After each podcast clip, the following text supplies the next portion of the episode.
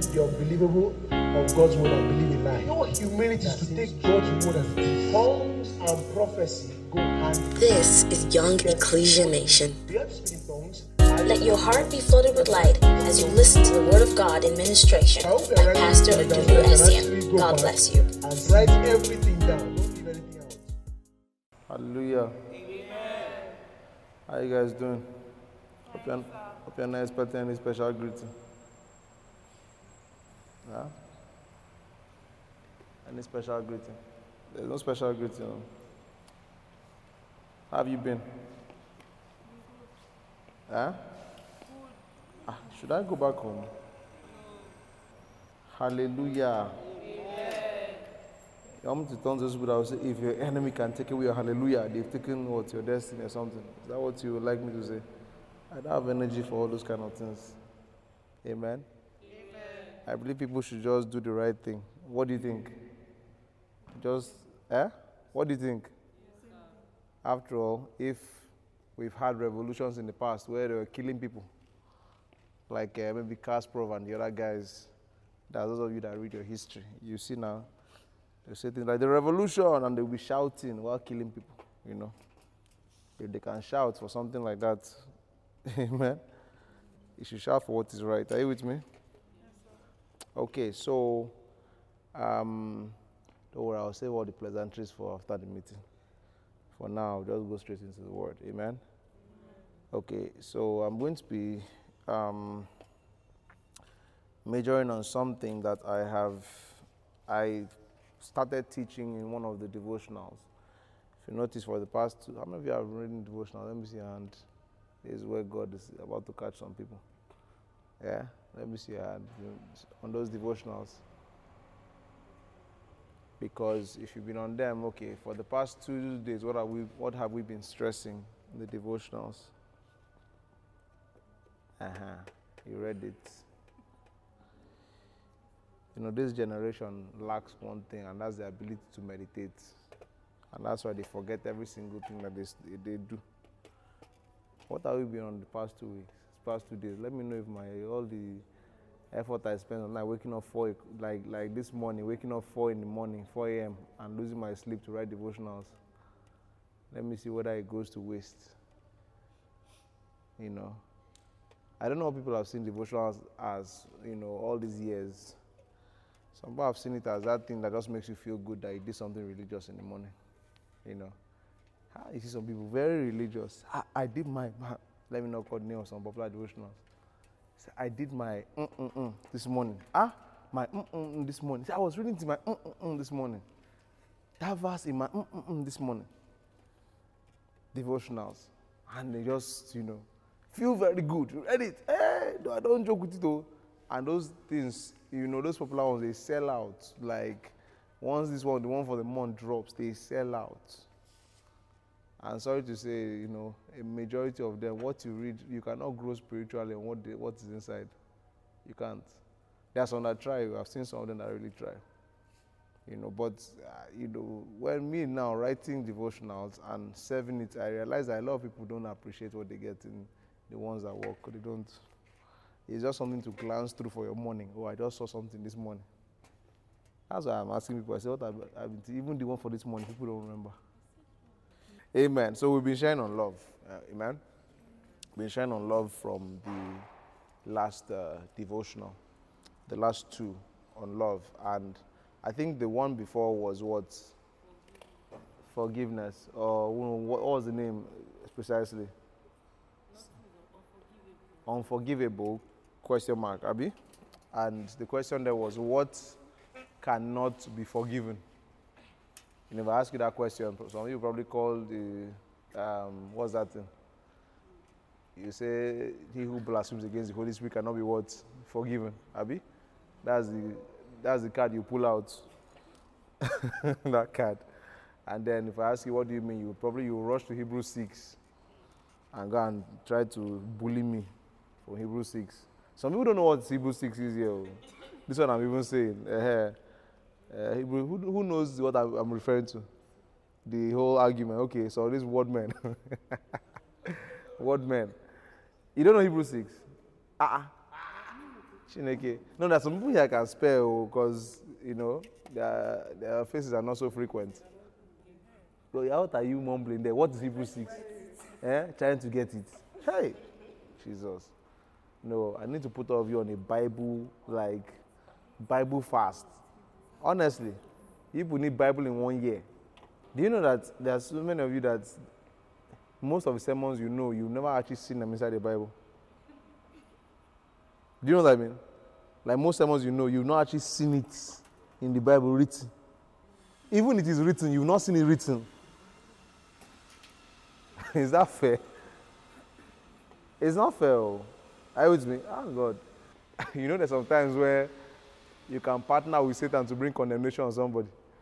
Did you know? With your mouth. Did you know that? Even when you rebuke, oh, your rebuke can be right, but your timing can be wrong. Did you know that? But in the end, when you appear before Jesus, guess what? Your rebuke is rebuke. Do you know that? It's true. But I, there's a strong, you know, you should have a Bible study life. You should.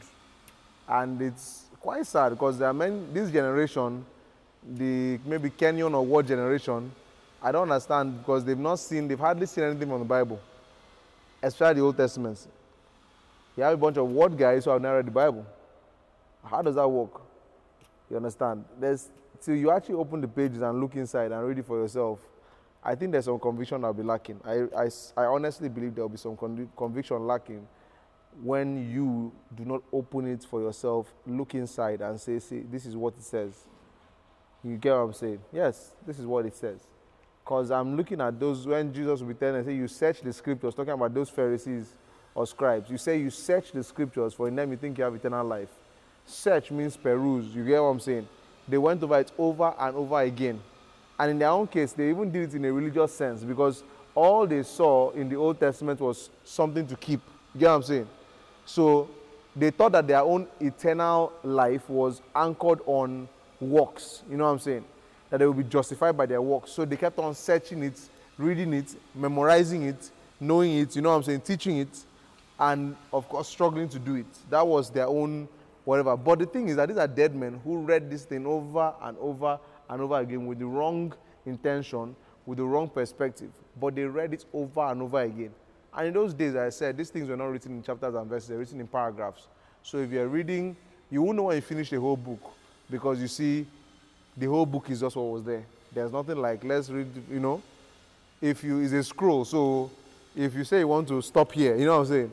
Uh-huh. Probably before they find that place again. they have to unscroll it and look till they find it. But they read it over and over and over again. So we must have that kind of attitude when it comes to you know scriptures, when it comes to Bible study. Yes. I mean, how can you not know Hebrew 6? Hebrew 6. Eh? But you know the funny thing, I've taught it too. I've taught it. It's probably one of my Skype calls in those days. I've taught it. Hebrew 6. Should I teach it? No. Eh? Hebrew 6. Let's go there. Hebrew 6.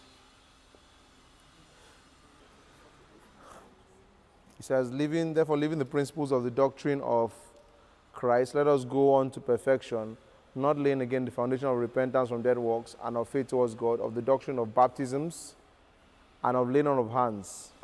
You know, if you if you've not really done proper Bible interpretation, you would think that here they're talking of water baptism and laying on of hands.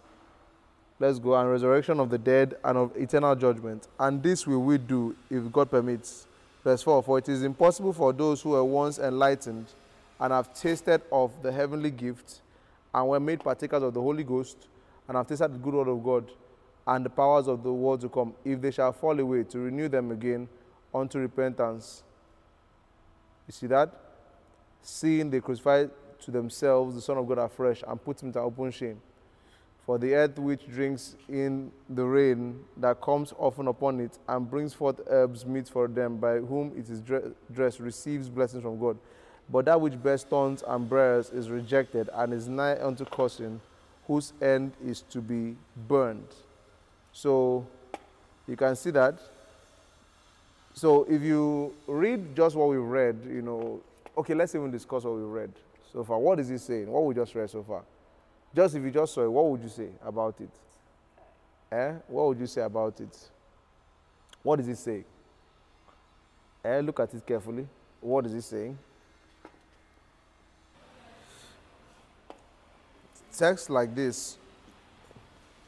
The truth about it is that you will never really understand Hebrews 6 till you read the whole of Hebrews. If you've not read the whole of Hebrews, or at least if you've not read Hebrews from chapter 1 down to chapter 5, you understand.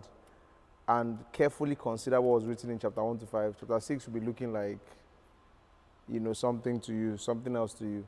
Now, in Bible study, when you have what we call a contradiction, contradiction in this sense would mean that, or we call it a troublesome text. Troublesome text in this sense would mean that you have gone through the Bible, perused it, and you have seen evidence all over the place supporting something, right?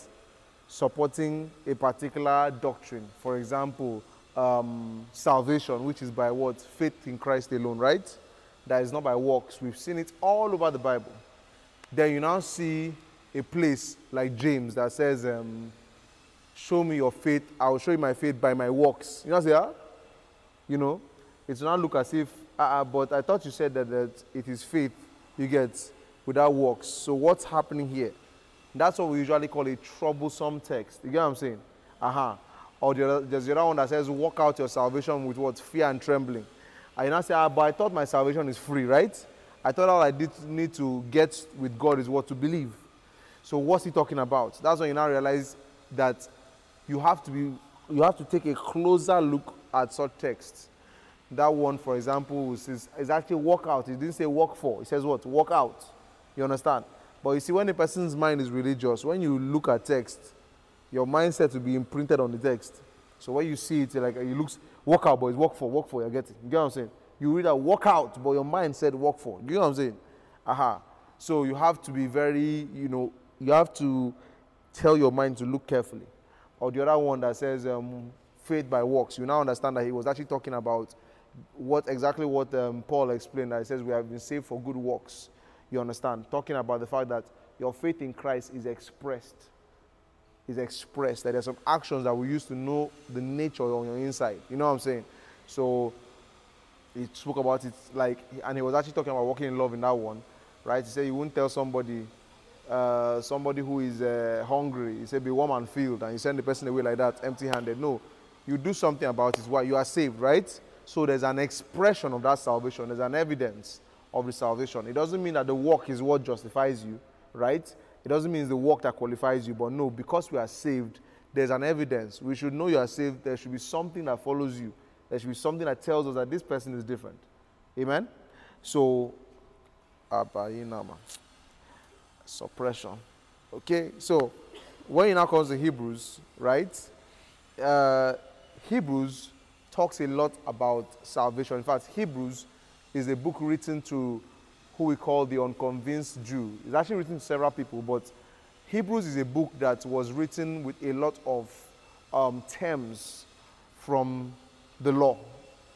You see in book of Hebrews, they address the ministry of angels because in the Old Testament, you see in the law of Moses, you actually see the ministry of angels a whole lot. Many of those things that you attributed to God, like the burning bush or the um, Mount Sinai, the whole mountain on fire, and many other things like the pillar of cloud, the pillar of fire that we call the glory of God. When you look at it from the New Testament, you realize that those things were actually angelic manifestations. The Ark of the Covenant, the presence that was in the most holy place, all those things were angelic manifestations. And you know, it's very, we know because, I mean, part of it, for example, you know that when Zachariah entered the temple, you know, that is the father of John the Baptist, there was no, there was no Ark of the Covenant inside the, that curtain.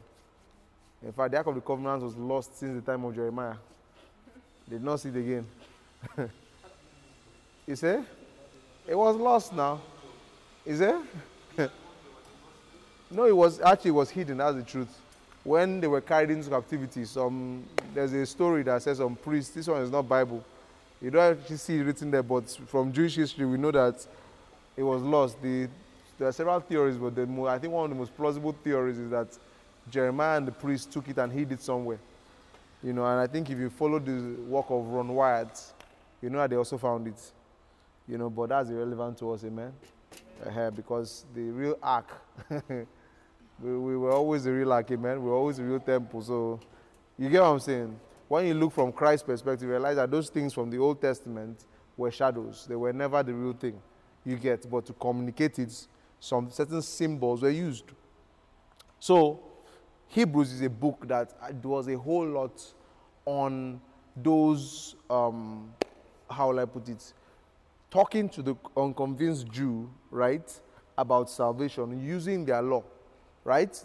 John chapter 1 down, I think verse 14 says, The law came by Moses, grace and truth came by who? Christ Jesus. And I explained to you that those are not two different things. I think I explained that, right? That the law came by Moses, grace and truth came by that Moses, what Moses wrote is generally called the law, right? That in the law you will actually find the elements of salvation for those who believe, and you will find the elements of works for those who do not believe, right? Inside the same law of Moses, you would find it. So the book of Hebrews just takes, you know, what Moses wrote and seeks to explain it. You get what I'm saying?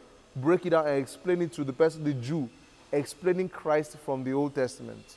That is what they seek to do. It's a book, it's like a book that calls you to salvation.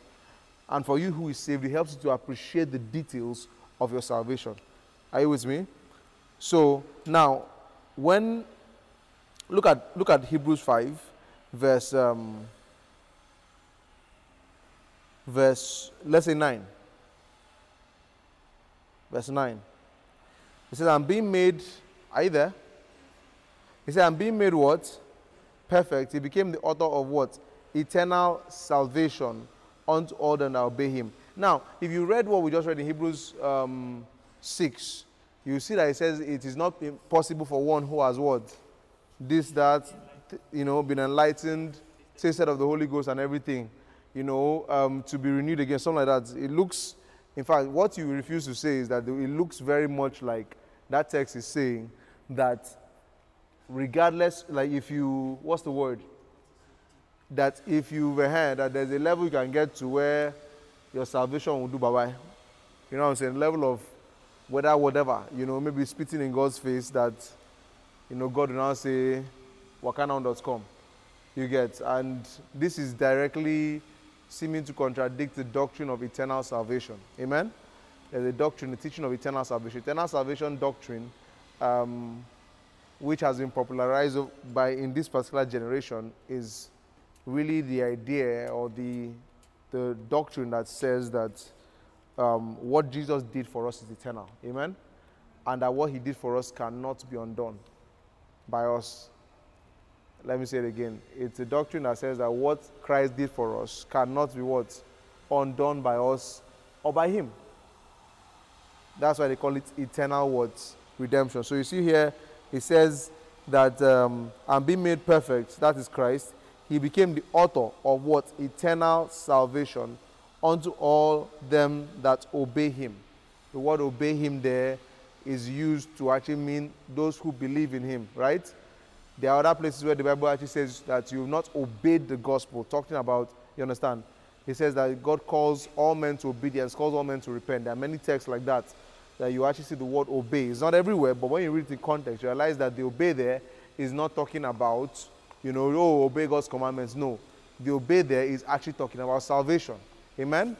The obey there is talking about salvation. If you are confused, it's perfectly normal. Okay? Uh-huh. That's why we also have a lot of teachings that we have done in the past. So you can actually go and get them. Are you with me? To update yourself. because when we come back, if I want to start explaining something that I explained three years ago, two years ago, you understand? Uh-huh. But what we do is every year I try to visit some of those things again. Amen? Visit them over and over again. you know, so you see that. Um, so he says uh, he became the author of eternal salvation. Eternal means what? Forever, right? Author of eternal salvation. That is salvation that is what? Forever. The word eternal there is ahionis. Ahionios. It means without begin, without end. You understand? It never stops. So, author of eternal salvation, salvation that never stops. that never stops, never ever stops. Okay? He now says, called of God and high priest after the order of Melchizedek, of who we have many things to say and had to be uttered, seeing you are dull of hearing. Okay, so he says, and high priest after the order of Melchizedek, of whom we have many things to say and had to be uttered, seeing you are dull of hearing. Ah, so much to say in all these things. But anyway, verse 12 says, For when for the time you ought to be teachers, you have need again that one teaches you, which be the first principles of the oracles of God. Now, the word oracle there is the first speakings of God, and have become such as have need of milk and not strong meat. There's so much here. I can't stay here. I can't dwell on this. There's so much here. For everyone that seeks milk is unskillful in the word of righteousness, for he is a baby. But strong meat belongs to them that are full of age, even though who by reason of use have their senses exercised, ex- to discern both good and evil. So, in summary, it, this verse 12 to 14 is not talking to people who are believers, you know, because he says that you ought to be teachers, but you need one to teach you again the first principles. He's actually addressing people who are not saved. He's writing to the Jew and says, You, by now, you should be teachers, but now you need someone to still teach you about what? Salvation. Because if you look in context, they are talking about Jesus, amen? They're talking about salvation. We spoke about eternal salvation. So we are talking, he's trying to address that. But he's saying that you guys, we need to teach you guys again. You should be teachers of these things, but now we need to teach you again. He now says, You ought to be teachers, but you need one teacher again, which the first principles of the oracles of God and have become such as have need for milk. Milk is that you need to be what? Taught again. Do you understand? Milk is what? You need to be taught again. He says, For everyone that use, uses milk is unskillful in the word of righteousness, for he is a babe. But strong meat belongs to them who are full of age, even those who by reason of use have their senses exercised to discern both good and evil. Now, from that backlog of information, we now go into Hebrews 6, verse 1. Therefore, leaving the principles of the doctrine of Christ, the teaching of Christ, let us go into perfection, not laying again the foundation of repentance from dead works. Repentance of dead works is just talking about you, because remember, we're addressing the Jew. The Jew is a man who thrives on works. He's a man who tries to keep, he's a proud man who tries to keep 613 laws. You understand? Yes, Moses gave 613 laws. So the Jew is one who tries his best to keep everything, even if it's impossible. and truth be told, it doesn't make sense to be a Jew today because, at least in those days, they had the blood of an animal that they used to try to kill. They had a temple and blood of animals that they used to try to at least kill to cover sins. That thing could not take away sins, to cover sins and hide it. But you don't have a temple. In fact, as I said, ever since the temple was destroyed, ever since the ark was missing, you know what I'm saying? Aha. The question is that what do you now do with that? But you know those guys, very stubborn. They still build the temple again. They built it again. They were still offering sacrifices till Christ died. Even after, what I'm saying, after he died, maybe till 40, more than 40 years after he died, they were still offering till Jerusalem was destroyed. I think that was 70 AD or something like that. It was destroyed. Destroyed, and then the Jews were scattered. About 2 million Jews were massacred and they were scattered all over the world. You know, it wasn't until 1914 or something that they came together again as a nation after all those years. Jews, very stubborn, stubborn, still practicing the thing. They're still killing animals. When the Bible said that the temple, the veil was torn into from top to bottom, there was nothing inside there. Nothing. That veil was actually in their minds. Amen? that veil, that separation you get, was first of all a mental separation, you understand, as well as spiritual. It was a separation that, you understand, has been put there. It was not, there was nothing inside it, nothing. That, it was a thick curtain, nothing was inside. Nothing. Why when you open nothing, they look, nothing there. Amen. So, the doctrine of Christ, laying on again on foundation of repentance from dead works and of faith towards God. This is just still talking about salvation. Many times, don't be bamboozled, it's talk- talking about salvation. Of the doctrine of baptisms. Now, baptisms there, if you look at your Bible, you will see that the Greek word baptismos, it also means washings or purification. You understand? Washings. So you see that the doctrine of washings actually is more, that is more, because baptism actually has to do with immersion, you get. But it's actually the doctrine of washings, because in the Old Testament, you will see the high priest, you know, they had a lot of purification they had to do. Wash yourself, wash your body, you know, to be clean. If you had your menstrual cycle, you know, you have to be outside the camp for a while, then wash yourself. Um, if you touch a dead body, you have to wash your clothes and you'll be unclean till evening. There were plenty washings, you know what I'm saying, plenty purification rites that they had to observe to, in quotes, stand before God. So he says of the doctrines of washings, baptisms, and laying on of hands. You know, say, hey, let's lay hands. Kata yada. Eh-eh. This laying on hands is talking about when they would actually bring a goat. You know, they will bring a goat. The high priest will lay his hand on the goat, confess the sins of the people on the goat, and release it. You get into the wilderness. We call it the goat of escape. You know what I'm saying? Or this scapegoat. Uh-huh. I think that's what they call scapegoats. Uh-huh. So, goat of escape. The idea was that Christ would take our sins away. You know what I'm saying? To an unknown place. That was the idea. So, you see that? So, that now tells you that this is talking about the law. Are you with me? So, in, in context, when those guys talked about those guys who were using milk, Abby, right? He now says, let's move on from those things, you know, and let's go to perfection. That is perfection. We're talking about the fulfillment of that law. You know what I'm saying? Let's leave that thing you get, and there's not again laying again those foundations of repentance, you know, and all those things. Meaning that what he calls milk here is the law. So you see that those who are still observing the law are the ones drinking milk. Do you understand what I'm saying? Yes, the milk there, if you go to five, that was saying milk and talking about those who eat meat. The meat there is just talking about what is it? Hmm. Don't go and pick them and say, hmm. Some people are still drinking milk here in this congregation. And some people who eat meat in Jesus' name. You know what I'm saying? Aha, you be shouting the amen. No. You see, by in context, in context, is just talking about the law. That, you know, because he's talking to the Jew, that you don't want to hear what. That's why he has to use, in fact, look at this. Him having to use all those elements, talk about the goat, talk about this one, talk, you know, he's saying they are unskilled. You know what I'm saying? You're not skilled. So I have to use all these lawful, you get, pictures to paint salvation to you. But those of us, you know, that know the reality, which is what Christ Jesus cannot jump and go. You know what I'm saying? The reality is Christ. The Bible, oh, what's that text? What's that text?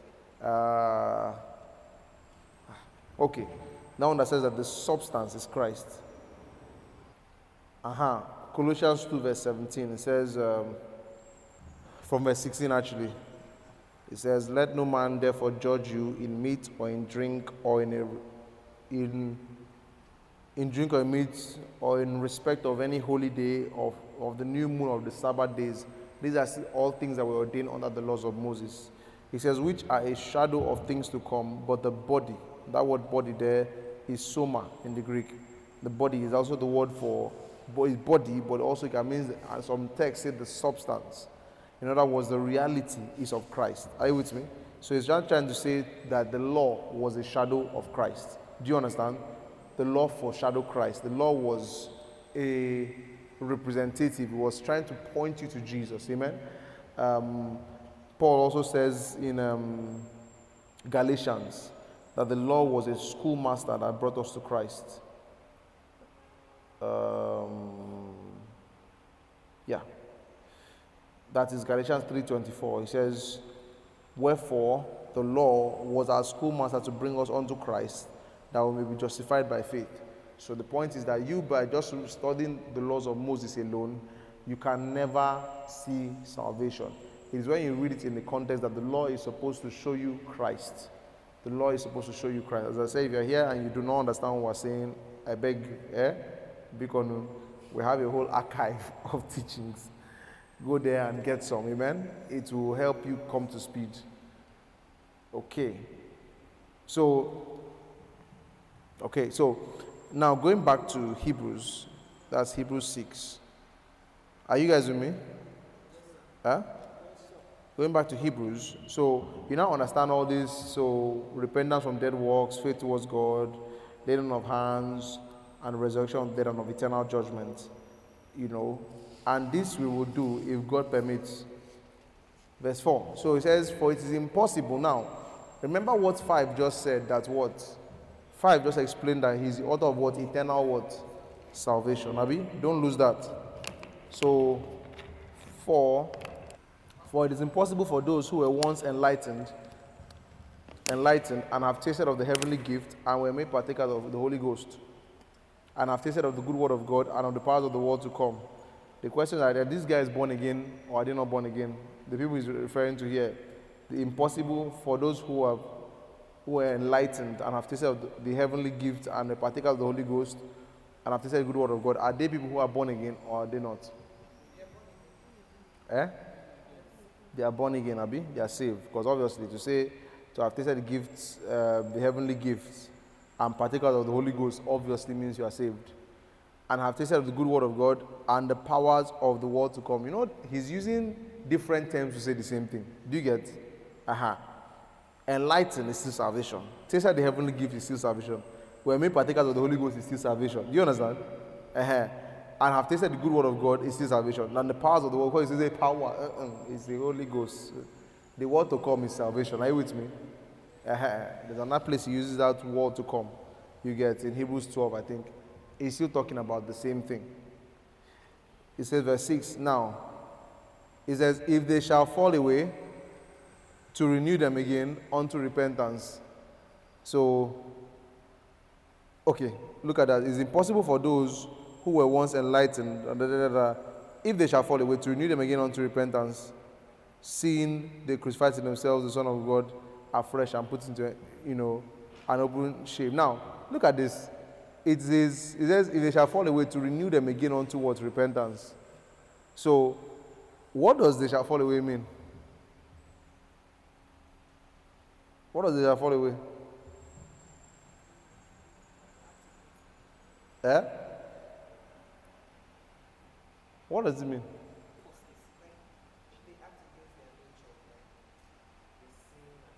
Uh, well, actually, fall away there uh, is the word uh, parap- parapipto or something like that. You understand?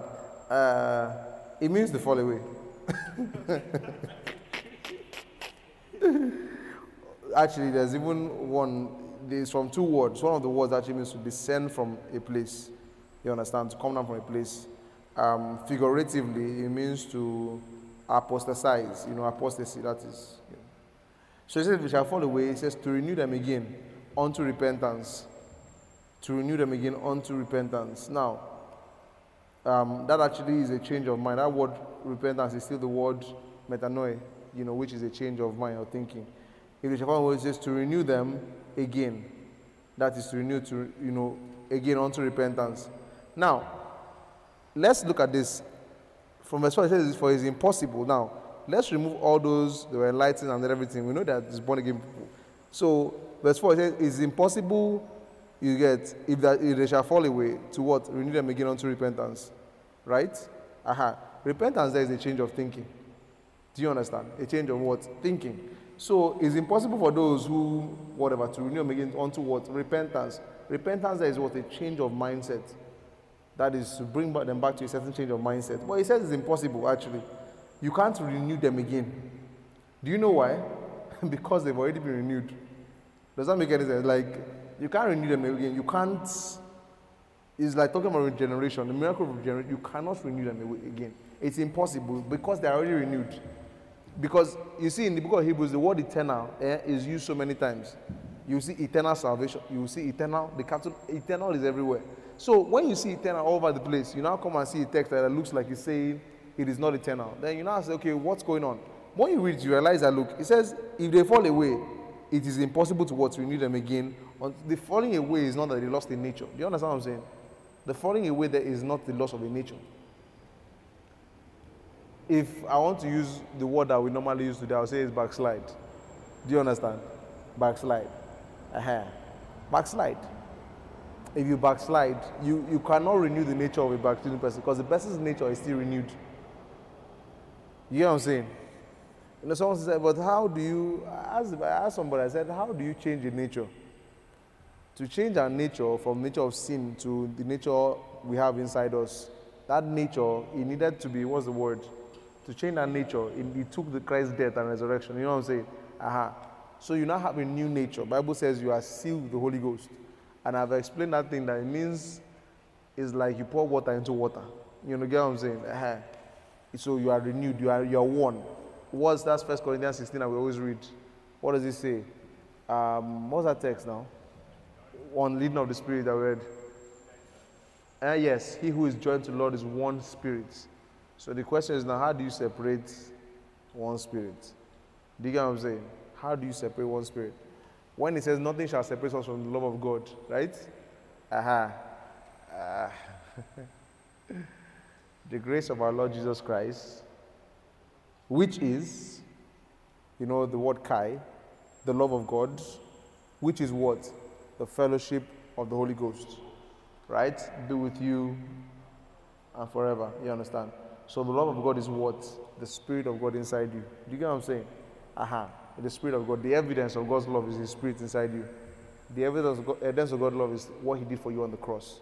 So when you understand that, the question is now, how do you want to, uh how do you want to undo it? Number one, uh how do you want to undo it? So the question is now, say, but someone argues, eh, but if I believe to get saved, right? Sure, I cannot unbelieve to get unsaved. I don't know. I guess some, some, some, people don't, some people don't know what a nature is. You get what I'm saying? If anyone be in Christ, he's a new creature.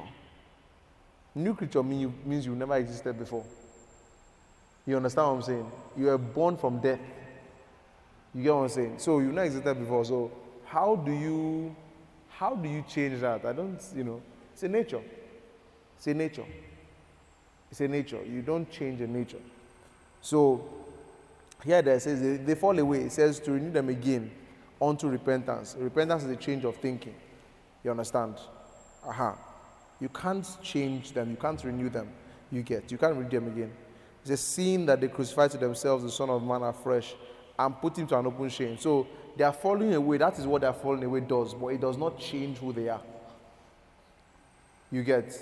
Aha. Their falling away does. They say they crucify him. You understand to themselves. It says to themselves. Do you get what I'm saying? I had to fall away. It says they crucify him to themselves, right? The Son of Man and put him to an open shame. So it's to themselves. But if they fall away, to renew them again. No, notice the way the text is. No one ever said there. Do you get? All you know that it's impossible to renew them again. Do you get?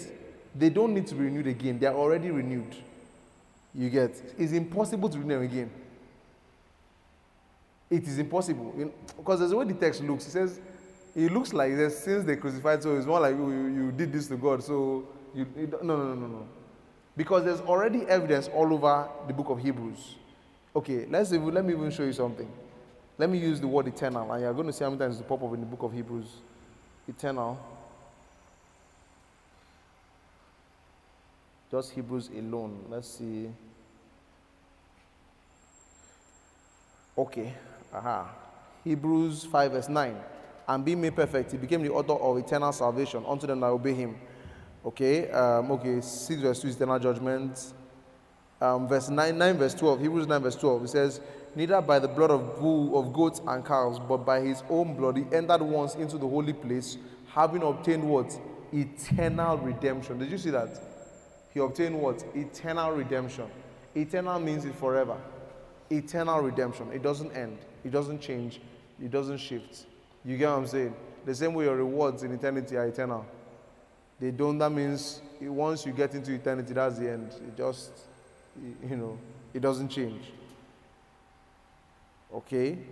Verse 14 How much more shall the blood of Christ, who through the eternal Spirit offer himself up without spot to God, purge your conscience from dead works to serve living God? See that? Aha. 9 verse 15 And for this cause he is the mediator of the New Testament, that by means of death, for the redemption of the transgressions that were under the first testament, they which are called might receive the what? Promise of what? Eternal inheritance. You see that? So it is eternal. It is everlasting. It does not end. See that? Aha. The point is that for you to think you can undo what Christ has done, when you say you have been saved, do you know what saved means? Saved means rescued. When we say rescued, if I, I like to put like this that if I was a good God, right?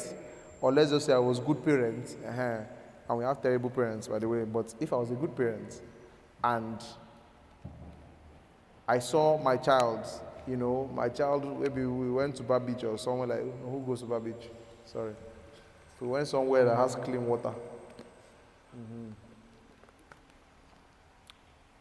And my baby or something like, see my baby in the water somehow, I don't know. I was so careless and I did not see when that little infant crawled all the way away and is in the water. And I dive in and I rescue the child. Yeah. Why would I keep the child? Back beside the water, right? I just say, you know what, I think I'm mature, you know. I just, you know, if I keep the child there, I'm, I'm leaving responsibility with that child, you get, to maintain what I just gave him or her. Does that make sense? Yeah. I'm leaving the responsibility to, you get the child. If I leave the child, but the child doesn't know better. So I'm leaving the responsibility to the child to uh, say, keep your, maintain your salvation. What I just did for you, maintain it. You get? But no, if I was a thinking parent, if I pull the child from there, I'll run across the street. You know what I'm saying? uh I will even leave that's the end. That, that trip, that beach, whatever is over. It's true now. If you went to pool and someone was one of your company almost drowned and you rescue the person, people will say, let's go and swim again. Is that what you do? Ah, trust Naija family. All of, it's over. God is trying to tell us something. Let's back up. Yeah. You're gone. So you get what I'm saying. By that, you now understand. If you understand this picture, you get that the responsibility for your salvation is God's responsibility, not yours. If God is a good God, He takes responsibility for the salvation that He provided for you. You get, get what I'm saying? Yes, He takes responsibility. And that's why you see in um, what's that text of scripture? Um, Is it Matthew or um, where it says, "I give to them eternal life, and they will never perish." You get neither shall you know any pluck them from my Father's hand. Let me see that. John Abi. Where is it? John 10, uh, 20 something, Abi? 28. Aha. It says, And I give to them eternal life, and they shall never perish, neither shall any man pluck any pluck them out of my, my hand. He now says, My Father, which gave them to me, is greater than all, and no one is able to pluck them out of my Father's hand. I and my Father are what? One. So, you understand? He's saying that, look, I'm the one holding on to you, you're not the one holding on to me. That's what he's saying here.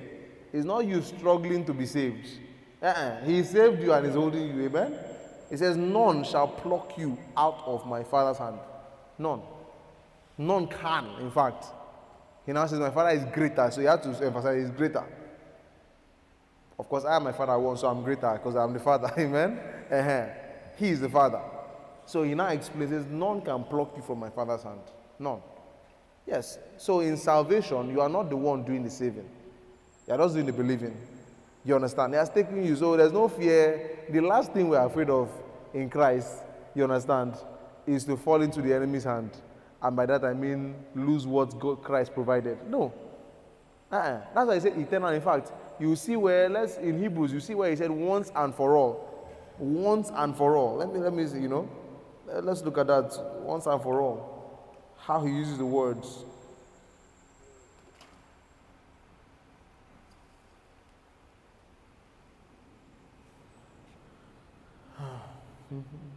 Huh?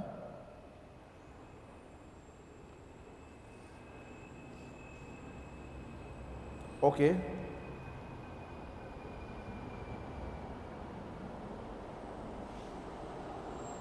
Okay, that's Hebrews 10 10, Abi. Is it?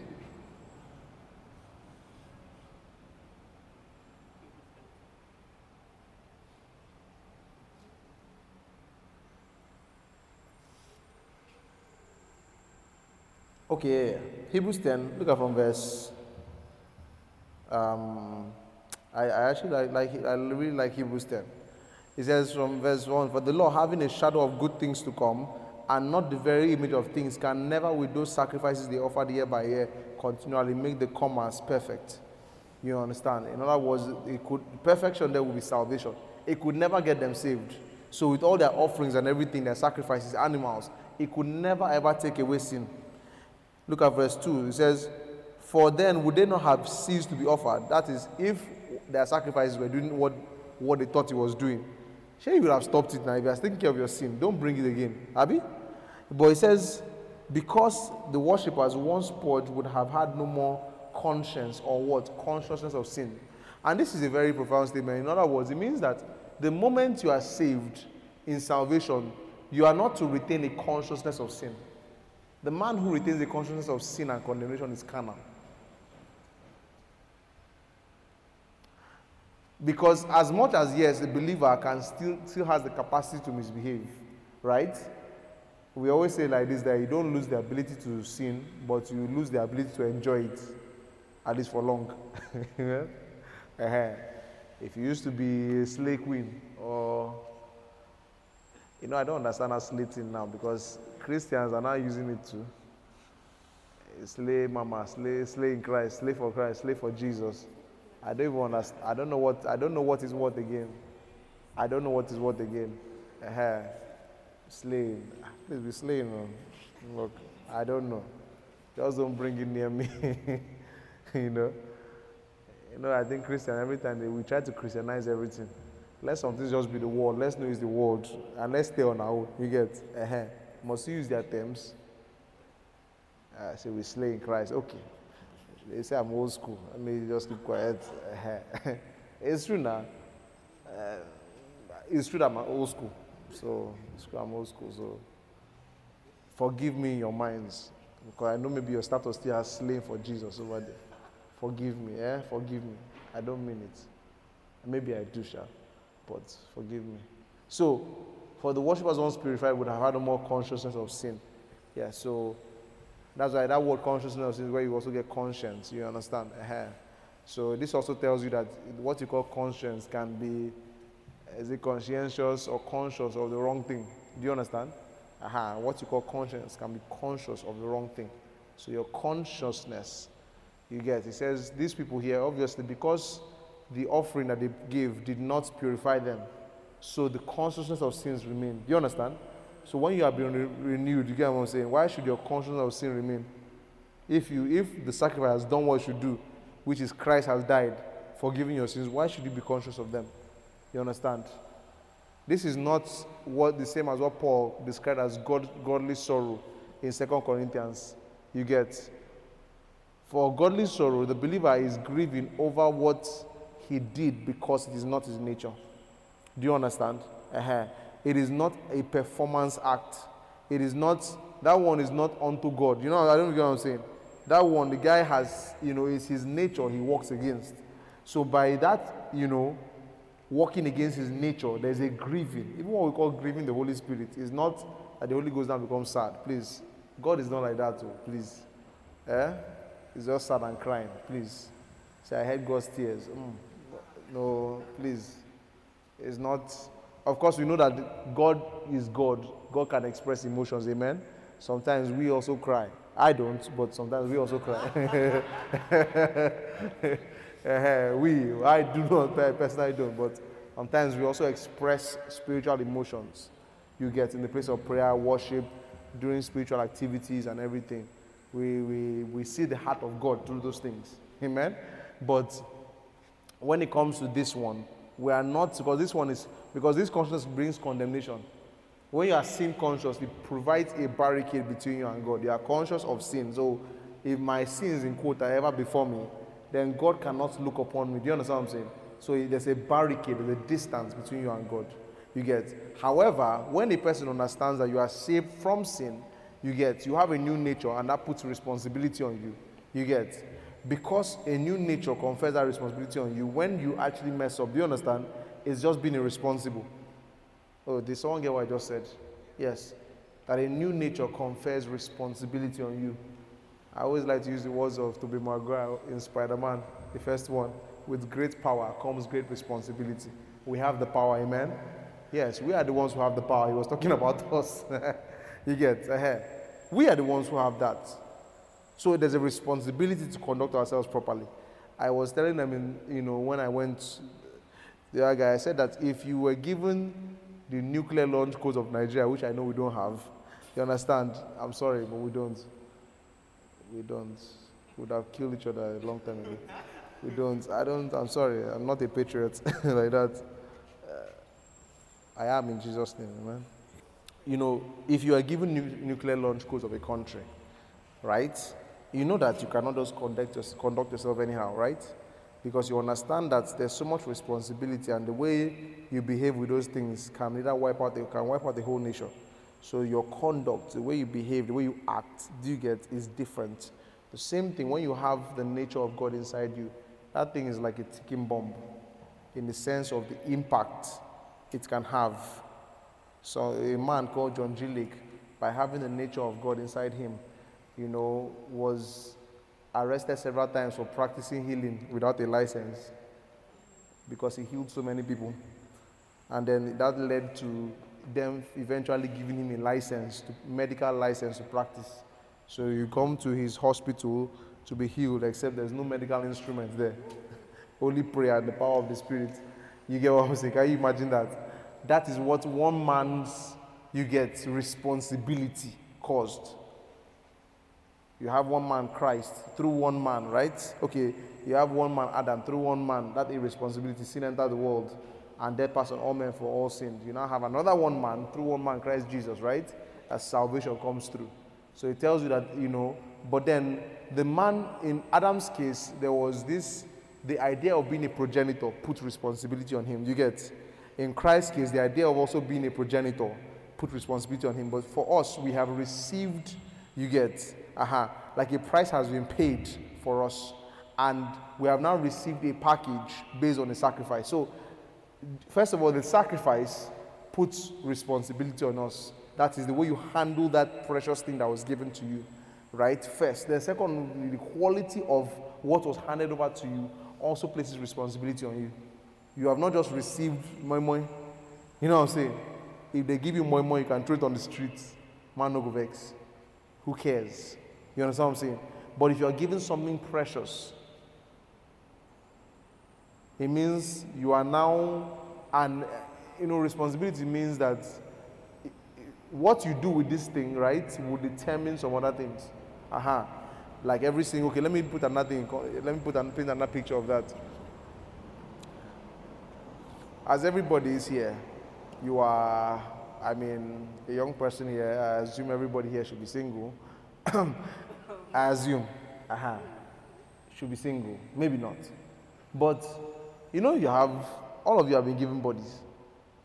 You understand what I'm saying? Fine boy, fine girl. But you know what you do with that body, right? Can usher in another era of um, I don't want to say bastards, but it's true, like ille- illegitimate sons, or you get. It can usher in an era of children who have no sense of bearing. You get. Some people here may come from such homes where you understand one man by one man's mistake, you understand many were produced.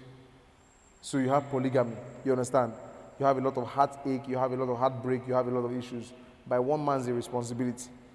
And probably he didn't really see it like that. The person who did it wasn't really see it like that. You get what I'm saying? Just could not control his, did not, con- not, could not, did not control his emotions and slept with several women. Now he has three baby mamas he must take care of.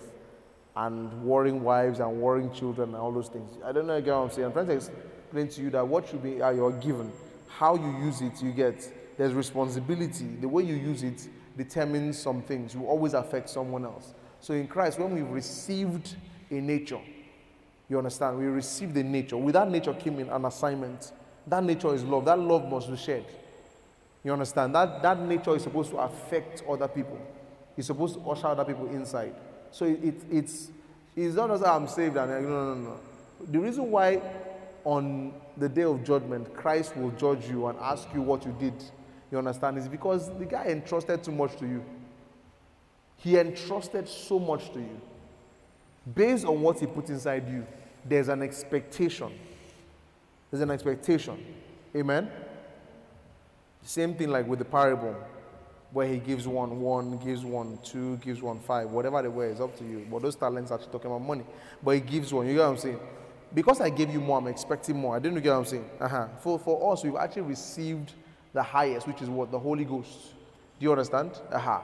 Our sins have been forgiven. We've been given much more. And that's why it's a responsibility. That, that love, that thing constrains you. It keeps you know, I've received something too precious. I can't conduct myself anyhow. I can't behave anyhow. Because you've also been given the ability to represent God. You've been given the privilege and ability to represent God. The way I conduct myself, the way I behave, the way I live my life, you understand, will actually determine whether some people actually, you know, how people will see God.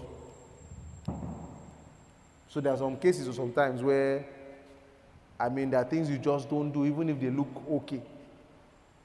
Just because you know that this small thing you are doing, you get can mask someone's image. That's why you see Paul will say that, um, because it's about this conscience. oh. Do you understand? Paul will say that a believer, a younger, a believer who is more immature, you get, or who has less understanding, you that you know that you're in Christ, you can chop anything, chop sallah meat, eat it and clean your mouth. But the guy believes that man, Ogun, or sorry, Allah, Inshallah, he believes Allah. You understand? That that meat is for Allah. But you, you have to understand that the earth is the Lord's, fullness of thereof. Everything belongs to God. So I bet waiting concern me. And you chop your meat and go. You understand? But he says there's a believer there that say, ah, maybe the guy already told you, say, child, see what these people are doing. They're eating meat offered to devils. Sorry, game over. Once you hear that thing, you cannot touch that meat. You don't know. You can't touch the meat. You can't. Because that guy's consciousness is still, you understand, is still, is not mature. So, the guy, in you, you now say, I beg, Fashi, you, you have to understand it. So you chop the meat. Clean mouth, man, too big. You're out, cut out. You know, you ate like a whole plate. The guy just took one, said, "Oh, okay, oh, like Christ, I'll be in Christ. I ate it. that guy will go home and be so condemned. You understand? Become so condemned. Why? Because his knowledge base cannot handle what he just did. And you'll be judged for it when you are praying for Jesus. You say, Why do you eat that meat? eh? Yes, he takes those things very seriously. Do you understand? Because I said you have the you are the one who represents Christ to the world. Okay? So let's go to three. All this is just consciousness so we're explaining. Three. But in no sacrifice, there's a reminder of sins every year. You see that? So the sacrifice that they were actually offering had one purpose. To rem- one of the purposes was to remind them. So what you thought was taking away sin was there to remind them of sin. That is why the person who is still offering sacrifice today is a, and is illiterate. You get what I'm saying? Is spiritually illiterate. Because according to the Bible, these things that Moses gave them to do was to remind them of their sin. See that? Let's go. For it is not possible that the blood of bulls and goats could take away sin. It cannot. You understand? And if he cannot take away sin, it means he cannot take away judgment. Let me say it again. If the blood of bulls and goats cannot take away sin, judgment comes because of what? Sin, Abi. So if he cannot take away sin, he cannot take away judgment. It can't. So you also know that when they put the blood of that animal on the door in um, Exodus, and the angel of death passed, you think because of blood that angel. Do you understand what I'm saying? If the blood of animals cannot take away sins, do you understand? It cannot take away judgment. So that means that when they even put that blood on their doorpost, it was not because of ordinary animal blood. Couldn't do anything. That was God's divine, do you understand, protection on those people that night. uh But he used that blood to point to salvation. It could not. See that? It cannot. See there? It cannot take away sin. Go and try it now. Carry blood and put it there. Go and try it. And you understand? If that's the case, you have the antidote now. uh Just carry it and not spray everywhere. Say nothing will press me this night. You carry it. Put on you know those pressing guys, you know them? Okay, yeah, I used to know them. you don't know them? Thank God you don't know them. Those guys. Just leave the it's witchcraft, don't mind them. Uh, it's witchcraft. And if you used to experience those things, you know that the antidote is just simple. Just grow spiritually, understand the authority. You get understand your authority, and then keep your spiritual temperature hot. You know what I'm talking about. Let me say this: no amount of knowledge replaces prayer. Uh-huh. So I mean, Christ, I can't be touched. they will touch you and slap you. Don't pray. You understand? Prayer is the exercise of that authority. Do you get? Uh-huh. Prayer is the exercise of the knowledge. When you pray, you are able to express what you know. Uh-huh. It's called spiritual temperature, and this also explains why you see a believer like I'm hit. You understand? They say, Did you hit the guy? Why? Uh-huh. He's just shouting, I'm in Christ everywhere. No, he's not praying. you know what I'm saying? Uh-huh. Consciousness plays a very strong role. You know who you are. You understand? But prayer is a release of what is in your consciousness. Consciousness is the creating force. You know, you get what I'm saying? You know, prayer is what generates the power to create. So they work hand in hand. Don't carry one, leave the other. You don't also pray, you know, you pray so much and no consciousness. As Womack would say, they will eat your lunch and pop, pop the back. eat it out, pop, finish you. You must have both. So, verse 5. Therefore, when he came into the world, he said, Sacrifice and offering you do not desire, but the body you prepared for me. So you see that obviously this is talking, he's quoting, I think, David. And he's saying that sacrifice offering you do not desire. Why? Because sacrifice offering was never the intention, was never the plan. Do you understand? Uh-huh, it was never God's original plan. It says, But the body you are prepared for me. Obviously, he's talking about his own body because he is the sacrifice. You see that? The body, he is the sacrifice. Next verse. In burnt offering and sacrifice for sin, you will have no pleasure. So, what were they doing all those years? Just offering, offering, offering, offering. What are they doing? Next. Then I said, Behold, I have come. In the volume of the book, it is written to what? To do your will, O God. Next. Previously saying, Sacrifice and offering, burnt offerings and offerings for sin, do not desire, nor had pleasure in them, which are offered according to the law. Are you seeing that all those things were under the laws of Moses? Next. Then he said, Behold, I have come to do your will, O God. So look at this. So, what is the will of God there? Look at it. He explains. He takes away the first that he may establish the second. What is the first? Sacrifice and offering. What is the second? A body. So, you see that the sacrifice and offering was actually supposed to be his body because he was the real sacrifice, he was the real offering. Are you seeing that? Okay, move on. By that will we have been sanctified, that means made holy, through the offering of the body of Jesus Christ. What? Once and what? For all. Are you seeing that? Once and what? For all. It means once and for all. It means it happened just once, and it was for what? For all. All eternity, all people, all time. You see that? Let's move on. 11. And every priest stands ministering daily and offering repeatedly the same sacrifices which can never take away sins. Just to show how those of you that want to call yourself priests, you, know, or Levitical priests, can see how much of a failure their office was. Yes, that's the conclusion of the Levitical priesthood. Aaron's with all that nonsense that they, that's what they're wearing. In the end, it's a failed, it's a failed ministry. Because everybody starts ministering daily, offering repeatedly the same sacrifice which can never take away sin. So what was the guy? So you think about this. Um, my, you know what I'm saying? So what my priesthood is a is a failure. You get because it can't do anything. He's a priest, and that's why believers today are not priests according to the Lev- Levitical order. You understand? We're not. We have no dealings. That's why he say uh, when we say believers are kings and priests. You understand? He explains that Christ is a priest according to the order of Melchizedek. He now says without father or mother. You understand? Without beginning of days or end of life. You understand? Talking about the fact that he had no genealogy. There was no genealogy attributed to Melchizedek. So the, the priests, you know, when you see, you say Aaron begat this, Aaron, all of them, they had a genealogy. You go and say, we can trace it to man. Do you understand? But Melchizedek's own was never recorded. He was actually a king. His name was a he wasn't Jesus. You understand what I'm saying? He wasn't, but he was a king. But it was not recorded how he, you know, his whatever. You know, there was no genealogy recorded. You could not trace him to the Levitical priesthood. You understand? So he says that Christ came according to the order of Melchizedek. You cannot trace him to a physical priesthood like this. You understand? You can't. So believers are, are kings and priests, but not according to. So that's why we don't, you know. Yes, you see sometimes people in some places they would even wear Aaron's that thing that Aaron wear. You understand? wear his cloak, you know, the effort and everything. You don't, that is dead works. You don't. You don't. It's not, we have no business or dealing with that. Are you with me? Yes. We, are, we belong to a new priesthood, the priesthood of Christ. It's not, it looks nothing like Aaron's priesthood. You understand? Aha, it looks nothing like that. So, the sacrifice which can never take away sins. Amen. If Christ belongs to that order, that means him too. He can what? Never take away sins. Let's move on. But this man, you know, someone said it like that. When you read it, say, but this man, you read it. Uh-huh. After he had offered one sacrifice, one. Someone say one. It says this was offered what? Many. Abi? Animals.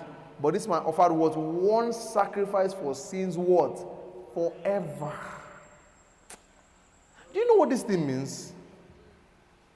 It means that there is actually no sin. Eh?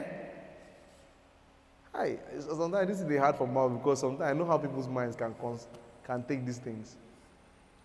But there's actually no particular sin that is powerful enough, you understand, to send you to hell. oh God, I don't want to, I, di- I didn't want to say that. I'm sorry. There's none. Amen. There's none. Because you know the problem is that people's minds say, eh, are you serious? So I can do what I want. No, that's why I spoke about responsibility first. Do you understand? Yes. The one, the person who says I'll live anyhow because of that is a very irresponsible, you understand, ungrateful wretch of a Christian. Yes, the one that lives anyhow. Because you say, oh, well, because I'm saved, so I'll do anything I want. No, you do not understand the responsibility. Neither do you appreciate the sacrifice, you understand, that was actually put in place to bring you to where you are. How do you say thank you, God, for what you have received? You say that by, by, by following your nature. Do you understand? That's how you say thank you, God. You surrender to the nature. If He gave you a new nature, right? You surrender to it. That is how you actually serve the Lord. That is how you say thank you. If your nature is now sinless, why would you go and live in sin? Amen. So he says, But this man, after he had what? Offered one sacrifice for sins forever, sat down at the right hand of God. That word sat down, you understand. Sat down is not a literal sitting down, it's a figurative sitting down. Amen. Aha. So the right hand of God is just talking about the authority, you know, talking about the Spirit of God anyway. So he was established in that authority. So, next verse. Okay, waiting till next verse. Let's see. Anything? For by one offering he has what? Perfected what? Forever. Those who are being what? Sanctified. Are you seeing that? Someone say, I'm perfected forever. Oh no, say it like you believe it. I'm perfected forever. Yes. Yes. That word perfected, that it's finished. So there's no more work for Christ to do. So when you now read all this and you now go back to Hebrews 6 that says you get cannot renew them again, you understand what I mean by there's nothing to renew. Because it's a perfect work. So yes, it's perfect forever, once and for all. You get what I'm saying? That is why the person who is not saved will go to hell. Why? You know, the person who, who refuses to believe in God will go to hell because there's no other sacrifice. It's a perfect sacrifice. There's nothing else that God can do. All he could do, he has done. In Christ. All. so when you ignore that and say to hell, you go to hell. you go to hell. Because there's nothing else. There remained no more sacrifice for sins. There's no other one. It's once and for all. It's done, perfected, finished, settled. It's gone. It's done. See that? It's done. It's done. So, so, so the guy who backslides and everything, he's still God's own. Amen. Remember, we said the responsibility for you, for your salvation, for keeping you saved, and in this case, we're now talking specifically about saved from Satan, which is saved, or saved from hell and everything. is God's responsibility. And he's something has already done and he sat down. Do you understand what I'm saying? Ah, he sat down. So it's not uh, just to show that guy, I'm done. You know what I'm saying? Uh-huh. Because then all those, notice all the other priests used to stand to minister. They used to stand. They could never sit down because the work was never finished. but you see, this man, and he finished. He did it once. What did he do? Sat down. That word is established. It is finished, settled. So if you are here and you always the type that you confess your sins ten times before you sleep, uh, Father, forgive me. Everything I've done, will do, you know, thinking of doing, uh-huh, might do, uh-huh, for forgive me, Lord. Now sleep quickly. I that one I used to do it. I would just list my sins and sleep quickly so that if I die in my sleep, amen, at least I covered the basics, you know. That's torment. You get what I'm saying? That's what we call what we read earlier was, was a consciousness of sin. Sin conscious. You understand? What do you read when Paul said nothing can separate from the love of God? What do you think? You think nothing can separate us from emotions? How do you think? That you are reading into that thing? Nothing can separate from the love of God, and you are saying in your mind, nothing can separate from emotions. Oh, hugs. God cannot. God just. So when even when I go to hell, God does, you know. Uh-huh. Yes. Said nothing. Said no height or nothing in all of creation, including the devil. Amen. Including sin. Amen. Including death. It says can separate us from that love. Nothing. Nothing. It's eternal what he did. So this kind of thing, what it should do to you, do you get? It should produce a kind of behavior. It should produce a kind of conduct inside you. It should produce a fervency inside you. It should produce a confidence inside you. I'm saved. You understand? You become spiritually arrogant in a good way. You get what I'm saying? Yes, I'm saved. There's a confidence. See, when you understand this kind of facts, you can look at a man like Bill Gates, a wealthy man, and, and, and you can see what he really is. That this man is poor. Yes. You can actually look at him. You know, it's that kind of compassion that will lead you to go and preach to him. When we preach to people, it's from compassion. oh. Do you understand? It's not because they told us to go and preach. If you really understood what we just said here, you understand? Let me even show you. Um, I think is this. I think is this ten twenty six. Uh, let me see.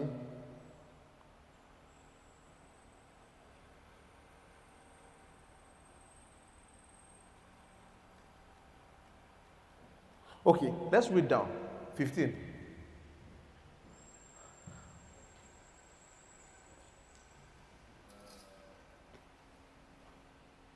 But the Holy Spirit also witnesses to us, for after he has said before, uh, let's go. This is the covenant that I make with them after those days, says the Lord. I will put my laws in their hearts and their minds. I will write, I will write them. Okay? Then he adds, their sins and their lawless deeds I will what? Remember no more. You have to understand why will he remember no more? remember there is not talking about the fact that he has amnesia. No. Remember there is talking about Father, they will not be considered. They will not be counted. You know what I'm saying? Yes. They will not be counted. They will not be considered. They will not be used against you. And you have to understand from day one, God was never the accuser. It was never God's will or God's pleasure to take sin and flog you. Just like a father will never have pleasure as being a judge to sentence his own son, you understand, you know, who has committed a crime, it can never be the father's heart to enjoy a sentence. You get? No. But he's saying that based on what he has been able to do, you understand, in Christ Jesus, that because of that, he said your lawless deeds will not be remembered. They will not be accounted or imputed to you. It will not be counted against you because of what he has done. Amen. Next. Now, where there is remission of these, there is no longer an offering for sin. Are you seeing this? Where there's remission of sin, there's forgiveness. There's no longer what an offering. There's no need for it. Are you seeing that? So the question is, let me ask you, what offering would you give? You understand in Christ Jesus. If and when I say offering, we're talking about what you do to appease God, in quotes, you know, to avert judgment on your head, right? If this is already dealt with and taken care of in Christ Jesus, what sacrifice would you give? Or what would you do? Is it, Father, forgive me?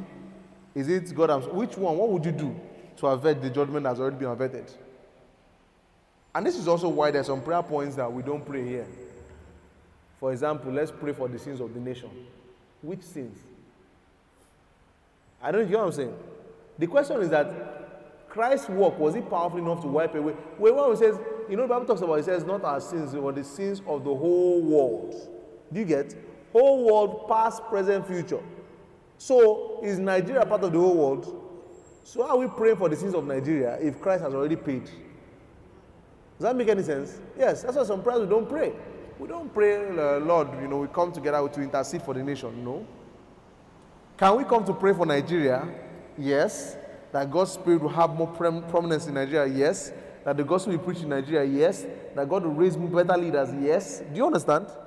But concerning sin, it's been something that has been, you get what I'm saying, dealt with. It's, it's gone.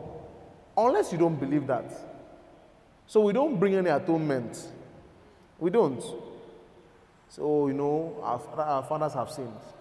Wait, do you know what this also means? This also means that the idea of generational curses or something like that, eh, that talks about sins, you get that, um, and I'm even talking about how to deal with the kidney because I think we've been able to establish that there are people actually that have cursed people and it travels because there was a cause, you understand? But you who is the man in Christ, uh, they say everyone in your eyes, in your family, all them wear glasses, or you know, when they reach 40, they die, all those kind of funny, funny things.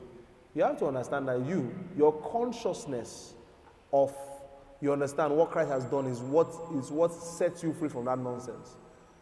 They say it's happened to everyone in the family, but when you understand this thing, that number one, Satan, he will say, you say someone did something, Abi, your great grandfather did something, so they cursed him and he's traveling. No, no, no. But look at this. You understand what I'm saying? Uh-huh. He says he's the propitiation. That propitiation, that word is like, is a, a law term, I think. I forgot what it, what it means, but propitiation for our sins, and not just our sins. More like the payment, I think, for our, our sins, and not just our sins, but also for the whole world. It covers everybody. There's nobody that has not, you get, is not partaking of this thing here. There's nobody. It covers everybody. So when you understand this one, they say your great grandfather did this and did that. I say, oh God, show the scripture, look at it. He says, no, also for the whole world. I'm part of the whole world. Do you understand? My sins have been taken away. Not like the Jews that they will offer sacrifices to cover their sins. In other words, sweep it under the carpet, but it's still there. You get. And they are managing. No. In my own, it's taken away. It is not remembered. It can never be counted. Not remembered there is like, you know, when it says not remember no more, it means that you cannot bring it from anywhere to accuse me. Do you get what I'm saying? It is no longer sufficient evidence. That's not what I'm saying. You know, in the courts, you know, there's evidence. This is what you have done. Based on this evidence, you are condemned. But in Christ Jesus, what you call evidence has been destroyed. Actually, it's been pinned on someone. You know what I'm saying?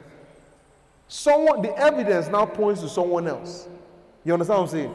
It doesn't point to you anymore. You get what I'm saying? Uh-huh. So it's not the evidence is no longer, I don't know. There was evidence, there was sin. But what? The Bible says they laid on him the iniquity of us all. You get what I'm saying? Uh-huh. So that sin was what? Pinned on him. The evidence not, does not point to you. So there is no condemnation accusation. Satan, so let me tell you. So Satan, when Satan to use sin to rubbish you, see my guy, don't you know the sin was put on him? In other words, he is the one that bears the responsibility. I'm free to go. He bears it. I cannot, I, you cannot put it on me. Why, you know? Ah, I someone come to remind you of sin. They condemn, they come to remind you of sin. You know, we've said before that sin is not Satan's business, it's family business. We dealt with it within the family. It's not his business. He's an outsider. He doesn't get to tell us. You understand? He doesn't get to tell us, tell me I've sinned. Where my own father doesn't even tell me, you. Hey, don't do that. Guy, hey, hey, hey, hey, hey, watch it, watch it. Hey, Clear. It's true. When you understand this thing, you can knock Satan out of every area of your life. Right? You say, ah, this is happening to me because of whatever. What? What? No. If anything happens to you, it's more of your consciousness of sin. Do you get what I'm saying? It's your, con- your, your guilty conscience. Do You get what I'm saying? That is the line Satan, op- Satan operates in condemnation. He operates in condemnation. That's how he operates. You give him, give him, give him room. Allow him to feed your mind with those lies. You know, you, uh, you know, you this sinner and everything, uh, because you did this and everything. You don't even deserve God to bless you. You don't. He keeps on telling you all those things, and you now begin to accept it. That's how he move, makes his move. Yes. He tries to instill in you a consciousness that is contrary to God's word. And by, th- by that, shuts down what you should receive by your awareness of what Jesus has done. Yes. You know, we're teaching on consciousness before I left right? Uh-huh. He shuts down that consciousness. We understand that, look, the guy has paid. Which one? Which sin now? Which? So, and that's just, is- it, it boggles me because you see somebody as a Lord, for, for what? Forgive us for what? For what? Do you understand what I'm saying? We don't live from that place of sin. We live from a righteousness consciousness. Righteousness is not, oh, I'm in Christ, so yeah, I can live anyhow. No, no, that's not righteousness. No, no, no. Righteousness is that, no, no, I do not sin. in fact, the way they put it, he who is born of God cannot sin. That is the nature, cannot sin. The nature is a sinless nature. I live from righteousness. So when I'm in my Christian walk and I begin to say, hi, child, man, I see masturbation, I see some other things that are, you understand, I see some things coming up that are not who I am. It's an identity thing. I know, I, this is, you get the same way you see sickness and you resist it. Uh When you see behavior, you get, that's like sickness. When you see behavior that is not of God, it's sickness too. Do you understand? The same way you say, I refuse to be sick. Say, I refuse to use this kind of language. Yes. You know what I'm saying? Uh-huh. I refuse to make such decisions. I refuse to let my flesh rule me. Yes, I refuse it. It's on they're all on the same uh, whatever you get. You live from righteousness. I refuse. You know, it's from righteousness you resist sickness and all those things. I'm righteous of God in Christ Jesus. You get what I'm saying? Ah, do you know what's inside me? Hey. It's from that place. That is a you know the righteous is bold as a lion. There's something that this thing does to you when you know who you are. Yes, condemnation. Just feeling condemned, condemned, condemned. From there, depressed, depressed, depressed. We can laugh about this, but these things are true. You know what I'm saying? At times when they are just weighed down, you know what I'm saying? They're just weighed down, and there are things externally telling you, your senses externally telling you, you understand that this is who you are. Telling you, see, you can't see because it has not worked. Can't you see your family? Can't you see the things are telling you, speaking to you constantly, and this is who you are. But we live from that. Con- you, you have to train yourself to live in that consciousness, in that awareness. You do it by staying on the word, you do it by meditation, you do it by talking to yourself. Every morning you talk to yourself. You talk to yourself. Let me say, you don't think to yourself, you talk to yourself. You know what I'm saying? Don't just, no, sorry, don't just think to yourself. You talk to yourself. You talk. Talking has a way of, you understand? Talk. You talk. You talk. I am the righteousness of God in Christ Jesus. Don't just let it be a cliche that what men use. Hey, glory. eh, eh. To you, it should go beyond those things. Whenever you say it, it should have a personal meaning to you. I am the righteousness of God in Christ Jesus. And you, in meditation, you see the application in your life. The righteous does not do this. The righteous does not do that. The righteous does this. The righteous does that. It should be an application for your life. There's behaviors we should never see you in because you are the righteousness. You know what I'm saying? I see you in fornication. Even if I see you in fornication, you are the righteousness. Do you understand? So it is like a contradiction to see righteousness in fornication. It is, it is, it is unnatural. In fact, let me even say it doesn't exist. It doesn't. So there are things that just, you know, that we just abstain from because we know who we are. That thing, uh, that, that salvation that has come into you, that has been invested in you, that has, you understand, sins taken away. No, I'm, so when I understand I'm a free man, I'm a free man. It, it does something, there's gratitude. Amen. Okay, go back to that Hebrews. Let's see. Uh, let's continue and see. I want to see something. Okay, next, verse 18.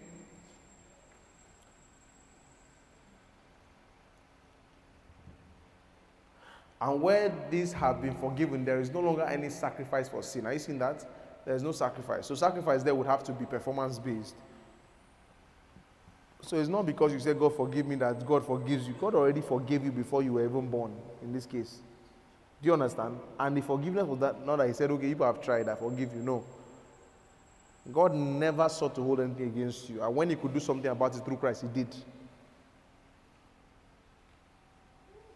Amen. Let's move. Next verse. Therefore, brothers, since we have confidence, look at this. Therefore, brothers, since we have what? Confidence. You see that? Confidence to enter the most holy place by the blood of Jesus. So he's talking about salvation, right? That the brothers and sisters here, brothers here, is not talking about us who are saved because you see, we have already entered. Do you get? uh So because the blood of Jesus is talking about what he did. You understand what I'm saying? It's not blood. It's the blood in here. It talks about his sacrifice. Remember, sacrifice, sacrifice. We're talking about sacrifice. So we have confidence. So anybody who hears the message of salvation has what? Confidence. You understand? To the most holy place.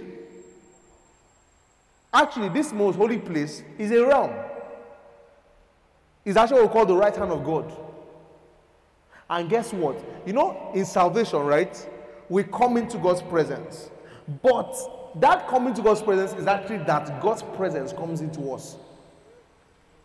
God's Spirit comes into us. So we have confidence actually to receive the Spirit of God. There's a confidence. The Spirit of God cannot stay, you understand, in something that's unclean. So in this case, He's the one that cleansed it. He's the one that cleans us to come and stay inside.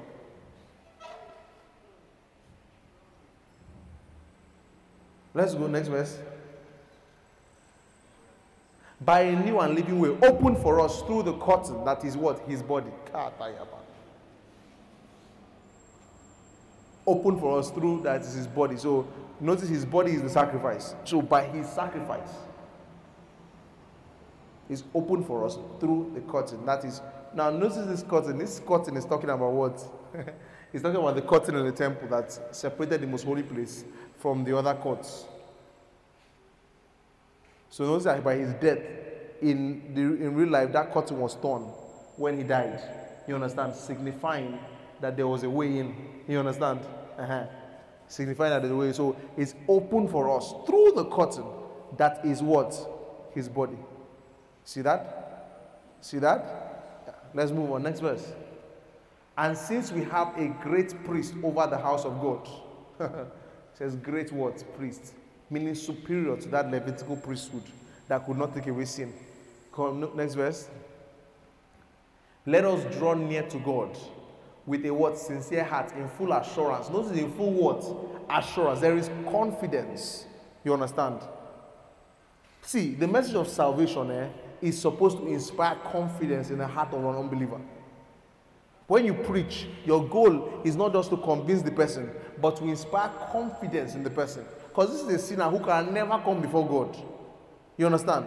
Who is a condemned criminal can never come before God. But by the time you finish explaining the gospel, there should be a confidence. That's what we call faith. You understand what I'm saying? Yes. That's actually faith. The gospel, the message of the gospel has faith, has a confidence. When you hear what happens? Faith comes into you. You have faith to receive. You understand? You now realize, oh, he has actually done it. The confidence comes from the fact that the responsibility is not on me. Someone has already done it. Can you ever have confidence to walk into a bank and cash a check, check of 10 million naira in your own state? Probably no. But if, you know, someone you know who can actually, you know, write that kind of check, writes a 100 million naira check, you understand? In fact, I'm pays into the bank. You know, when you walk into the bank, there is what? Confidence based on information that I have. So you can actually confidently walk in there, you understand, to withdraw 10 million naira. Because you know the check will not bounce. You know they will not show insufficient funds. You understand what I'm saying? uh Because, you understand, there's a confidence. That information has instilled what? Confidence. You see that? So there's a confidence. Let us to God with this. He has the full word assurance of faith. Full assurance. The man who is not saved, when you preach to him, there should be full assurance. So by the time you get to the point, say, you know, tell us, do you believe that Christ died? You understand? The facts have convinced him. And by that conviction, he knows that there's, there's a boldness that will come with the conviction. There's an assurance that comes with the conviction. He knows he can trust in this thing. He can take it to the bank. So when he says, you know, talks about Christ coming to my heart, he believes that Jesus because he raised from the dead. The Bible says if you believe in your heart the Lord Jesus and confess your mouth that God raised from the dead, you'll be what? Saved. There's an assurance that you'll be saved because you believe it. There's an assurance. So he said, draw near with what? Assurance. You are sure. You are assured. Confident. There's boldness. Now that to us who are going to preach, there's boldness because we know what we understand, what we've been saved from. You know what I'm saying? The confidence doesn't end when you say you believe. The confidence is a life, it becomes a life. It becomes a lifestyle. The righteous is bold like a lion. There's something to be confident about. We have confidence towards God, and because we can face God, we can face the world. So you face a world that has no confidence in themselves because you see, they don't believe God is confident in them. They don't. True confidence comes from the fact that God has your back. It doesn't. Most people in this life, their confidence comes from themselves. That's the, that's the lame. Their confidence comes from, from, from things. I built the house. What is, what is that? The house crumbles. You are finished. But when your confidence is eternal, it's the absolute kind of confidence. When your assurance is eternal, something that cannot be moved, it can't be moved. Then your confidence cannot be shaken. Nothing in this life can shake, can shake it. You lose your family, lose whatever, nothing shakes it. But you see the world, you know there are people that confidence comes from their body. You know, the way they look and everything, their models are, for women, maybe women or men, you know, there's they pride themselves in the way they look. And the, the problem with that is that the day that that thing begins to fade, you see, you see the people like Hollywood, they will do anything to keep themselves looking young. Botox and all those things because their confidence is in that thing. Yes, so that thing cannot go, even though they are finished.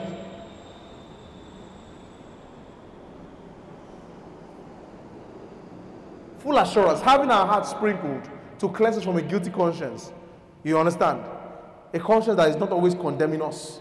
A, you know, our hearts are sprinkled. Now, that word sprinkle is what the high priest would do once a year, where he goes with the animal and he dips his hand in, you know, in the blood of the animal, and you know, they sprinkle it on the mercy seat. That's why he does once a year to, you know, and then the, the sins of ignorance would be, let me use the word pardon in quotes for a year, covered for a year. Then next year he has to do it again and again. So here he says, having our hearts sprinkled, he still uses the same term, sprinkled. He says, to cleanse us from a guilty conscious, conscience or from a sin consciousness. You see that? And having our bodies washed with pure water. Now, remember in Hebrews um, 6, it talks about baptisms, Abi, washings, purifications, right? And he says, bodies washed with pure water. He describes this water as pure. You understand what I'm saying? Because it's not water, amen? It's symbolic. But say this is pure water. Not that what they, they did, that ritual they did. This is pure water. This is actually talking about the Spirit. Let's go next verse.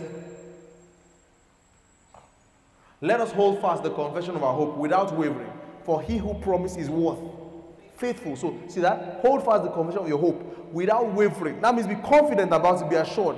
He who promised is faithful. Next verse. And let us consider one another in order to stir up love and good works. Next.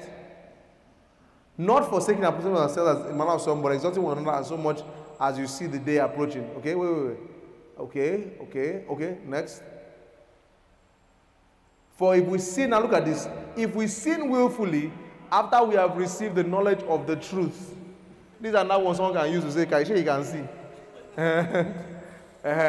For if we sin willfully after we have received the knowledge of the truth, there no longer remains the sacrifice of sins. Now, Notice it says we sin willfully after we have received the words. Is it, you know, is it the truth or the knowledge of the truth? The knowledge. You get. So, in other words, after you have heard, do you get what I'm saying? Uh-huh. You know, I can receive you and not accept what you what you bring. I received you, I listened to you. After I've received the knowledge of the truth, there no longer remains the sacrifice of sin. Why? Next verse. but a certain fearful expectation of what? Judgment and a fair, fair indignation which will devour the adversaries. Okay? So, go back, verse 27, 26. So, we sin willfully. Willful sinning there has to do with the fact that if you now hear, after everything he has said about salvation, right? That sin there will be to, sin means to miss the mark. So after you heard everything about eternal, the, the what Christ has done, remember they said there's a confidence, right? So that confidence, you heard what should be make you confident towards God. And there's a way. And then you willfully reject it. You've heard it, you've seen the facts, and you say, I don't care, it's not true, I don't want it. He said there's no longer a remaining sacrifice for sins. Why? Because the only sacrifice you get that has been made has covered all. There's nothing outside of what Jesus did that can save you. There's nothing. There's nothing. So when you see the unbeliever, it's a very it's sad. The man is about is rejecting the only thing that can save him. When he rejects it, the only thing that can save you, you reject it. The only thing. The only thing. Do you know what it means to miss the last lifeboat? Let's say you are, you know, there was a hurricane or something and people are on their rooftops. You know how it is now, water is covered everywhere and your rooftop is the only place you can stay. Have you ever seen those kind of videos? And you see lifeboats and helicopters. And imagine they've swept an area because those places are so large. And they've swept it for hours. They've been passing, passing, saying, you know, the same thing, enter, enter, enter. And the last one passes and goes. In fact, in this case, there's only one lifeboat. there's only one, and you miss it. they preach to you, ignore it. He says, There remains no sacrifice. Next. He says, But what? A certain fearful. You see that the other one gave you confidence towards God, right? Faith. This one, because you rejected it, there's a fearful expectation. Expect means it's a short thing. You should expect it. It's a short thing of judgment. The judgment that has been averted in Christ. You see, there was judgment hanging. Then Christ, in Christ, judgment is averted because Christ took the punishment. Do you understand? Uh-huh. But when you refuse to accept it, the, the, the thing is still hanging there. It falls on you. falls on you. And fiery indignation, that thing is wrath, which will devour the enemies. See that? Yes. Amen. So you see that it's talking, this is still about the gospel and the fact that, you know, the one who has believed will not waste our time.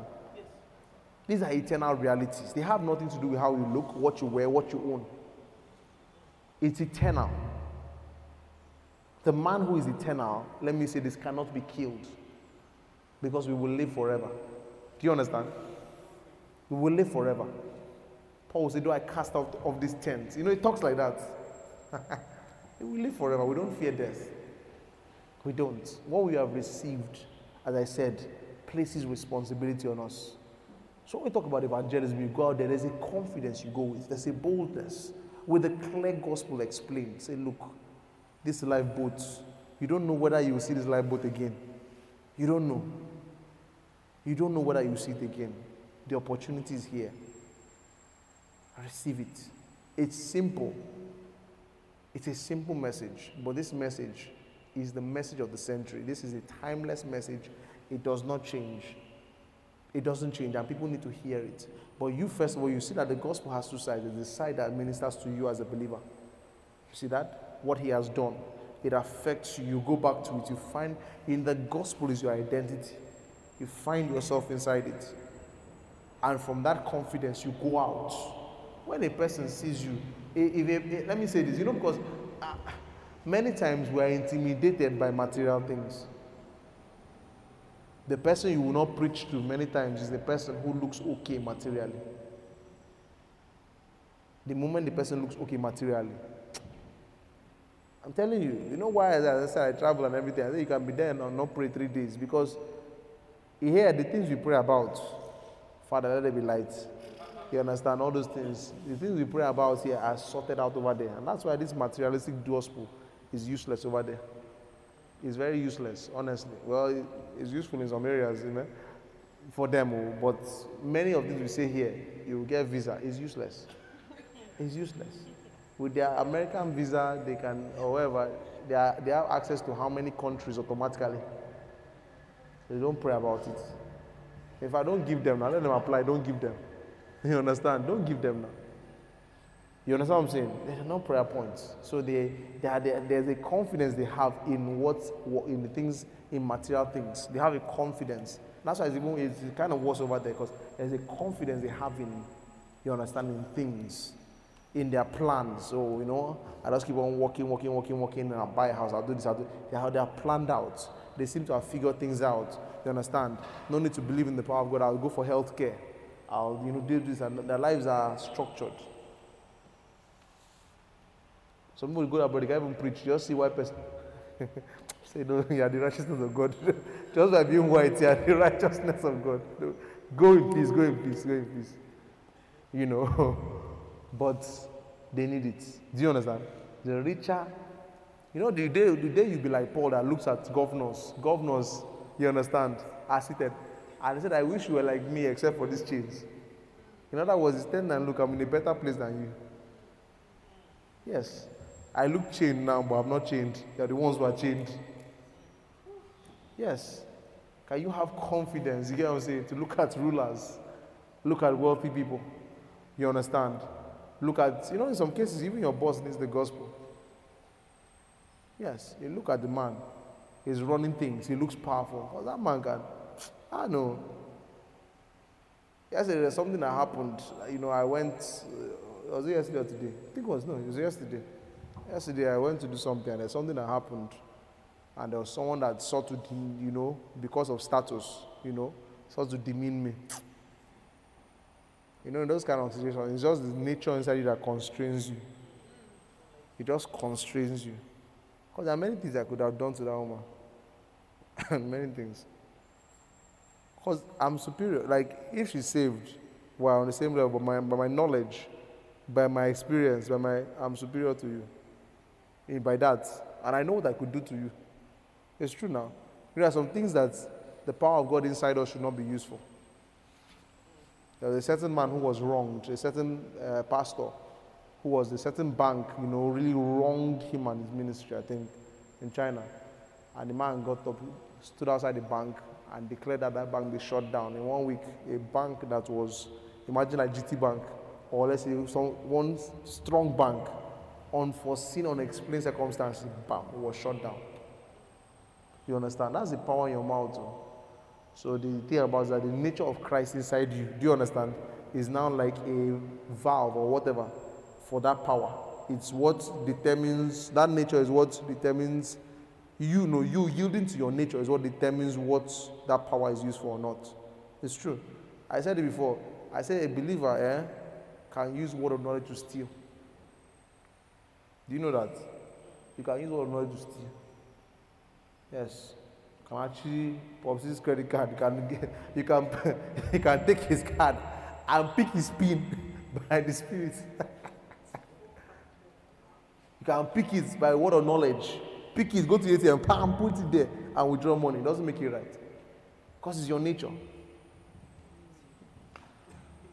It's true. You can translocate to go and do nonsense. And appear, appear somewhere else, translocate and do nonsense, come back.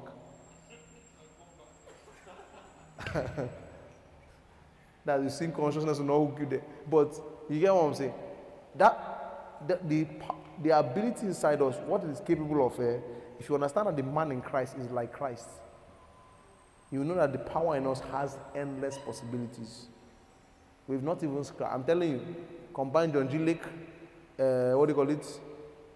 Woodworth-Etter, what Wigglesworth, all the five generals book volume combined, those guys have not even scratched the surface of what is possible with that power. I say it's the power that raised Christ from the dead. The greatest display of power. Do you know why that thing is? The, a dead, see, let me explain something. When you don't understand what that thing means, the wages of sin is death. Christ should have been kept in the grave. Nothing should bring that man out. Don't get that. The wages of sin is death. Christ died for our sins. Nothing should bring him out.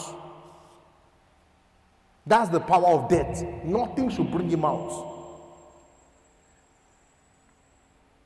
But it says that spirit that raised Jesus from the dead The greatest display of God's power was not when He made the world, it was when He raised Christ from the dead because nothing should bring Him out. But for that power to go beyond death and bring Him out. That's why when we talk about the display of God's power in the epistles, they don't talk about the making of the world. They talk about being raised from the. They talk about a new creation.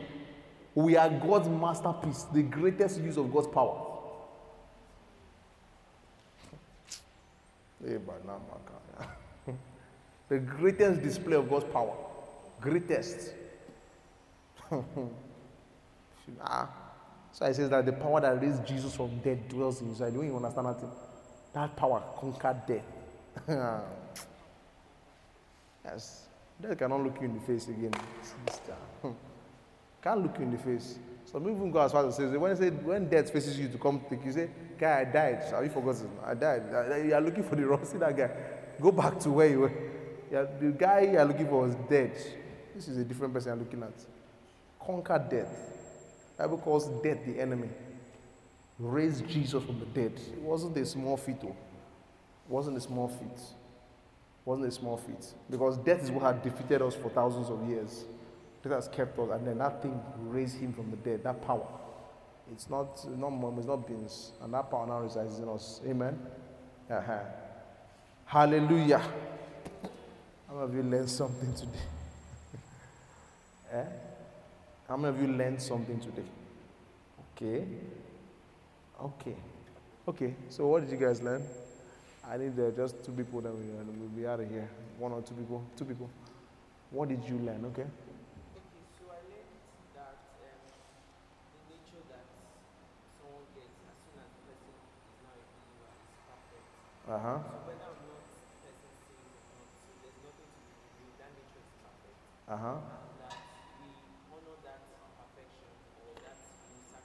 into